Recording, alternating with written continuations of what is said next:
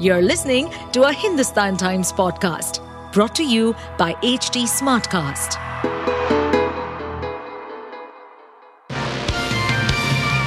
Hello, these are the top news for the day. If there is any region and state where the impact of the revolt by Ajit Pawar will be felt the most, it is Western Maharashtra. And all eyes will now be on Baramati, the family bastion of Pawars for more than five decades that the BJP has been desperately trying to wrest. Known to be nationalist Congress parties, NCP, stronghold, Western Maharashtra has played a role in Sharad Pawar-led party's quest for power in the state. After all, the NCP tagged 22 of the total 58 seats in the region during 2019 assembly polls and enhanced its tally in state from 41 seats in 2014 to 54 in 2019. In 2020, the NCP's tally came down to 53 as the party lost by polls in Pandharpur Mangalvedha constituency to the BJP. Of the remaining 36 seats in the region, the BJP had bagged 18, Shiv Sena 4, Congress 8, and others 6. Six months earlier in the Lok Sabha polls, Western Maharashtra elected three out of four NCP MPs in Supriya Sule, Baramati, Srinivas Patil, Satara, and Amol Kolhe, Shirur. In the current power struggle, Sule, Kolhe, and Patil have backed Pawar Senior, while party's fourth MP Sunil Tatkare from Raigad is with Ajit Camp and has been named the new state unit chief. On Wednesday, when the Ajit Camp held its show of strength at Met, Bandra, 17 of the 22 MLAs from Western Maharashtra were present. At the same time, the other five MLAs were present at YB Chavan Auditorium where Pawar Sr. delivered a speech. Swedish climate activist Greta Thunberg was charged with disobeying police during a June climate protest in the southern part of her home country, the public prosecutor said. The activist most likely risks a fine. The 20 year old activist was charged as she refused to obey police orders to leave the site of a protest in the city of Malmo on 19 June, the prosecutor said. Greta Thunberg joined the protest in June, which was organized by environmental activist group Ta Tillbaka Framtiden, Reclaim the Future. Protesters attempted to block the entrance and exit to the Malmo harbor to against the use of fossil fuel. We choose to not be bystanders and instead physically stop the fossil fuel infrastructure. We are reclaiming the future, Greta Thunberg had then said in an Instagram post. The group said, after blocking the activities that are burning our future, we are now being charged with criminal offenses. While charges are being brought against us, the real crime is going on inside the doors we have blocked. The charges against the climate activist Greta Thunberg can lead to a six month jail sentence at most. Although prosecutor Charlotte Ottesen told the Sydsvenskan newspaper that the charges normally result in a fine. A hearing at the Malmo District Court has been scheduled for the end of July, the newspaper reported. The Supreme Court Collegium on Wednesday recommended the elevation of two High Court Chief Justices, Ujjal Bhuyan and S.V. Bhatti, as judges of the Apex Court. Justice Bhuyan is presently serving as the Chief Justice of the Telangana High Court, whereas Justice Bhatti is the Chief Justice of the Kerala High Court.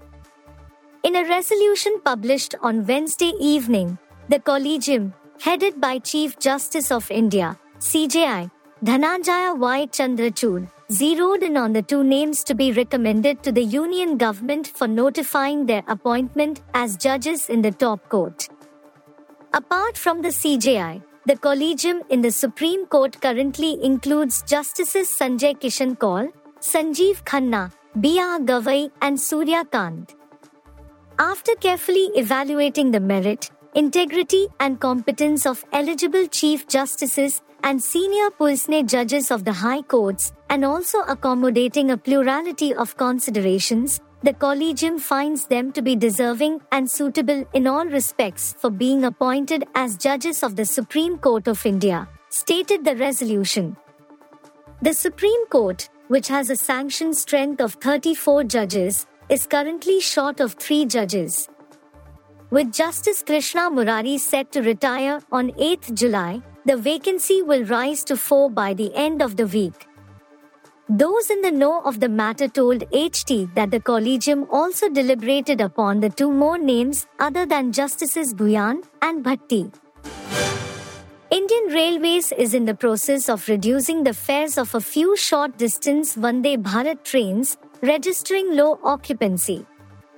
This, the railway officials said, is being done to make the fares feasible for people.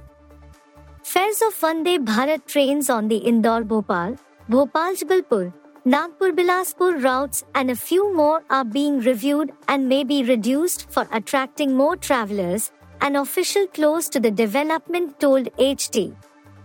The Indore Bhopal Vande Bharat, which has a travel time of around 3 hours, recorded just 29% occupancy in June and its return route recorded around 21% occupancy, the official added. Similarly, the official said that the Nagpur Bilaspur Vande Bharat Express, with a travel time of around 5 hours and 30 minutes, was observed to have recorded 55% average occupancy and Bhopal Jabalpur Vande Bharat Express, a 4.5 hour journey that recorded 32% occupancy is also being considered to see a fare reduction. Currently, a passenger has to shell out 950 rupees for the AC chair car ticket and 1525 for the executive chair car for the Indore Bhopal Vande Bharat train. Similarly, the fare for the executive class from Nagpur Bilaspur Vande Bharat Express is 2045 rupees while that of the chair car is 1075 rupees. It costs 1055 rupees for an AC chair from Bhopal to Jabalpur while an executive chair car ticket costs 1880 rupees. However, fares are different in its return journey. It costs 955 rupees for an AC chair and 1790 rupees for an executive chair car. Emmanuel Bonne, diplomatic advisor to French President Emmanuel Macron, is scheduled to arrive in the Indian capital for a day trip on Thursday to finalize the bilateral agenda and possible outcomes of Prime Minister Narendra Modi's two days visit to Paris next week. While South Bloc is tight lipped about the visit, HT learns that Bonne will hold intense parleys with National Security Advisor Ajit Doval. He is also expected to call on Prime Minister Narendra Modi before departing for France the same night. Bonne and Doval are counterparts in the India France strategic dialogue and know each other well, and Thursday's meetings are expected to set the stage for the bilateral meeting between PM Modi and President Macron on 13th July and the gala show on Bastille Day on 14th July. India and France are close allies with common interest in the fight against terrorism and in the Indo Pacific. The two countries have deep political ties to the extent that France does not supply weapons or platforms to India's adversaries in the North and the West. You were listening to the HT Daily News Wrap, a beta production brought to you by HT Smartcast. Please give us feedback on Instagram, Twitter, and Facebook at HT Smartcast or via email to podcasts at hindustantimes.com. Until next time. To stay updated on this podcast, follow us at HT Smartcast on all the major social media platforms. To listen to more such podcasts, log on to www.htsmartcast.com.